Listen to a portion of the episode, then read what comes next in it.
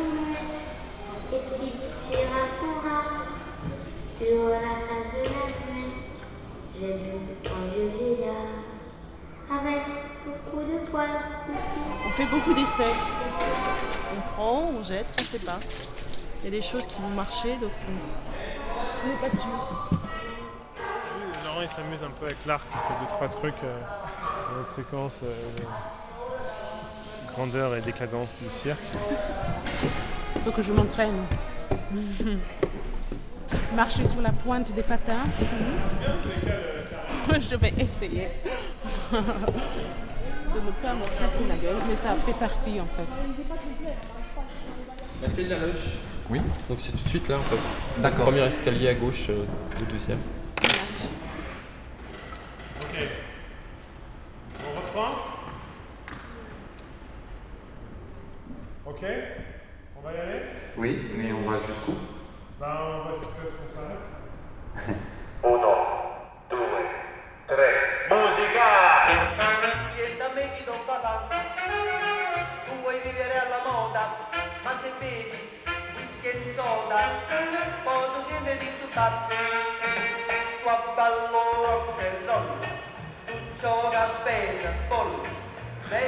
Là, on est dans le caravansérail à la ferme du Buisson, euh, qui est un chapiteau en bois euh, recouvert de toile, qui est construit depuis un an. Et en fait, par hasard, quoi, pas par hasard, mais il se trouve qu'on a, on a tourné ici la fin du film qu'on voit dans le spectacle, quand il était en construction. Donc il y avait juste la charpente en bois et on voyait le ciel. euh.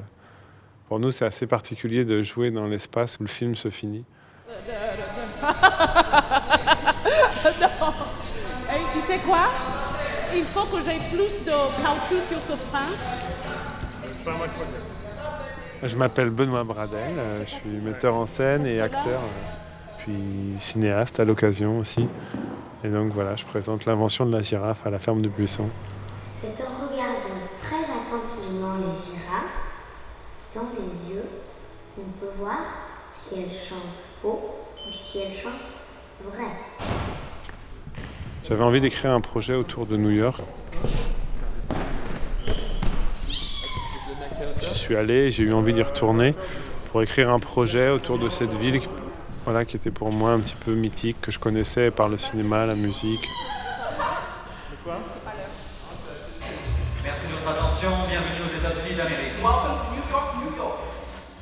Mais il se trouve que je devais y retourner en septembre 2001. Êtes-vous concerné par suivantes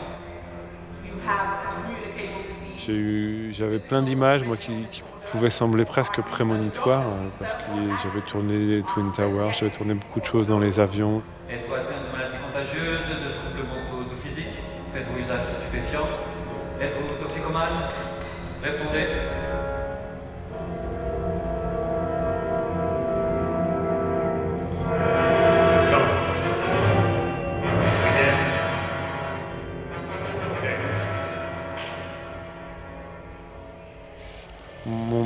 Projet de départ, c'était d'abord de faire un film.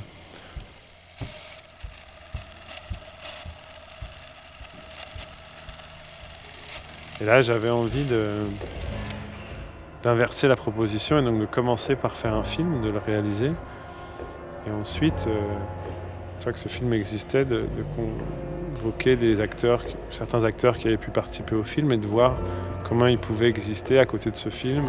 Donc l'idée de départ, au départ, c'était tout simplement que je l'aide à, construire un, scénario, un scénario qui ne soit pas exactement un scénario de film, mais qui soit un, scénario qui tienne compte euh, de la représentation théâtrale avec des choses qui sont in, dites par des acteurs sur scène, et en même temps qui font comme la bande son du, film lui-même, donc où on joue sans cesse le,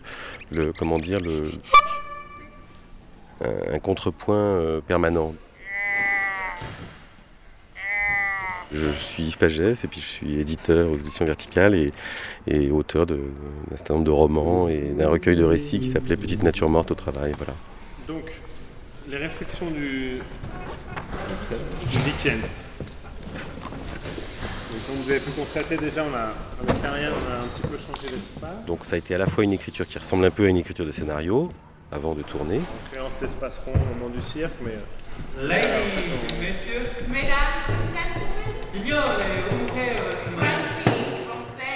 qui raconte l'histoire de ce qui reste d'un cirque qui part à la recherche d'un producteur véreux euh, qui les a mis en faillite euh, aux États-Unis. Donc une histoire rocambolesque, un peu euh, dans un imaginaire un peu bande dessinée, enfin quelque chose d'assez naïf et, et- du coup, on a eu envie de travailler autour de ça et autour de différents textes que j'ai commencé à trouver un peu par hasard, d'auteurs comme Simone de Beauvoir ou Fernand Léger qui avaient écrit des textes sur la destruction de New York, ou même Gertrude Stein dans les années 30.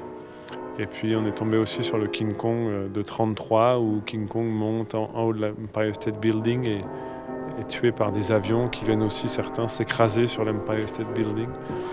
Donc il y avait euh, quelque chose qui à la fois était euh, se passait 70 ans avant et qui en même temps était très parlant par rapport à l'actualité euh,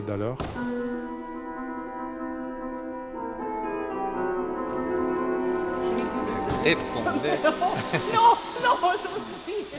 Attends, il faut que je le refasse, moi, ces aliments. Vous détenez des fruits, des plantes, des aliments, de la viande. Des insectes. Détenez des fruits, des plantes, des insectes, du carnet, des animaux, du gibier. Des animaux, du gibier. Oui, oui. Je, je fais des, des paquets mémoire.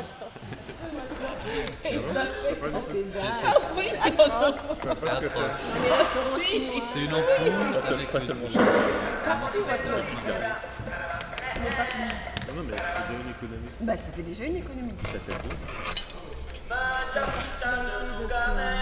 endroit, c'est qu'il n'y a pas de coulisses. Donc, euh, il y a peu de choses qu'on peut éloigner euh, réellement. Il n'y a, pas de. Il y a pas de. Il n'y a pas grand. Oh, mais il y a des trombones. Il y a une trombone pour toi, parce qu'on- J'en ai plein dans.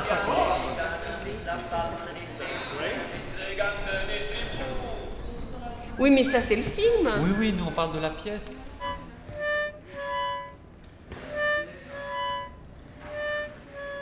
Donc il est extrêmement difficile que la scène euh, et les trois dimensions de la scène continuent vraiment à jouer et que l'acteur soit pas complètement bouffé par ce film. Voilà. A priori, c'est toujours l'image qui gagne.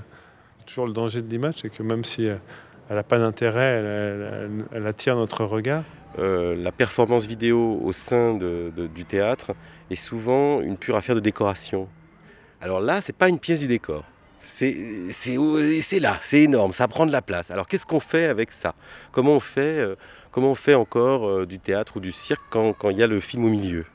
Alors voilà, donc c'est plus, donc c'est- là où c'est un spectacle de, recherche assez ambitieux, euh, sous des airs comme ça très ludiques, c'est marrant, euh, etc.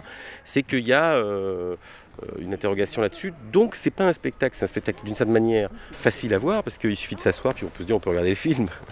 Et en même temps c'est un peu plus compliqué que ça. C'est-à-dire que d'un coup, sans cesse, les spectateurs demandent mais qu'est-ce qu'il faut regarder? Oh, j'ai peut-être pas tout vu. Ah, mais il est là. Ah, etc. voilà.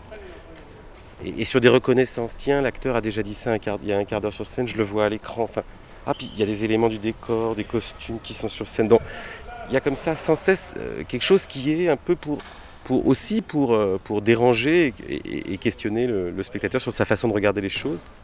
Et en fait, je me disais, sur le moment où tu, tu fais Marilyn comme ça avec Elina, l'image pourrait très bien s'arrêter un petit peu sur Elina sur le fond blanc, avoir euh, cette espèce, c'est une espèce de souvenir de Marilyn comme ça qui est vachement beau, où il y a cette petite musique de fond et où elle chantonne par-dessus.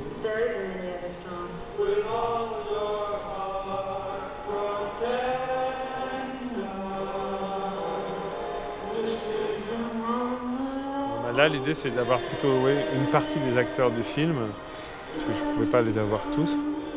C'est-à-dire que au cinéma, chacun est son personnage, mais au théâtre, on peut jouer tous les personnages. C'est-à-dire que toi, tu pourrais, effectivement, ce que je te disais l'autre jour, arriver avec de la mousse à raser, le, le gilet de Patrick, et peut-être à un moment être Patrick. Qui puisse voilà, exister à la fois en tant que leur personnage du film sur le plateau, mais aussi comme des machinistes, comme des projectionnistes, aussi pourquoi pas comme d'autres personnages euh, que les leurs dans le film.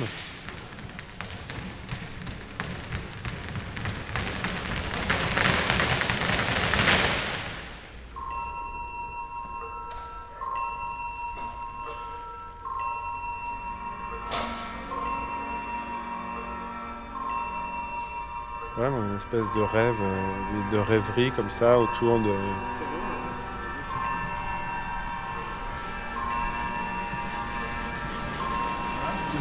Des, personnages qui, qui sont un petit peu des figures comme ça qui, qui flottent, euh, qui sont à la fois à la recherche du rêve américain et en même temps d'une autre réalité. euh. C'est. C'est. Ouais, c'est ça.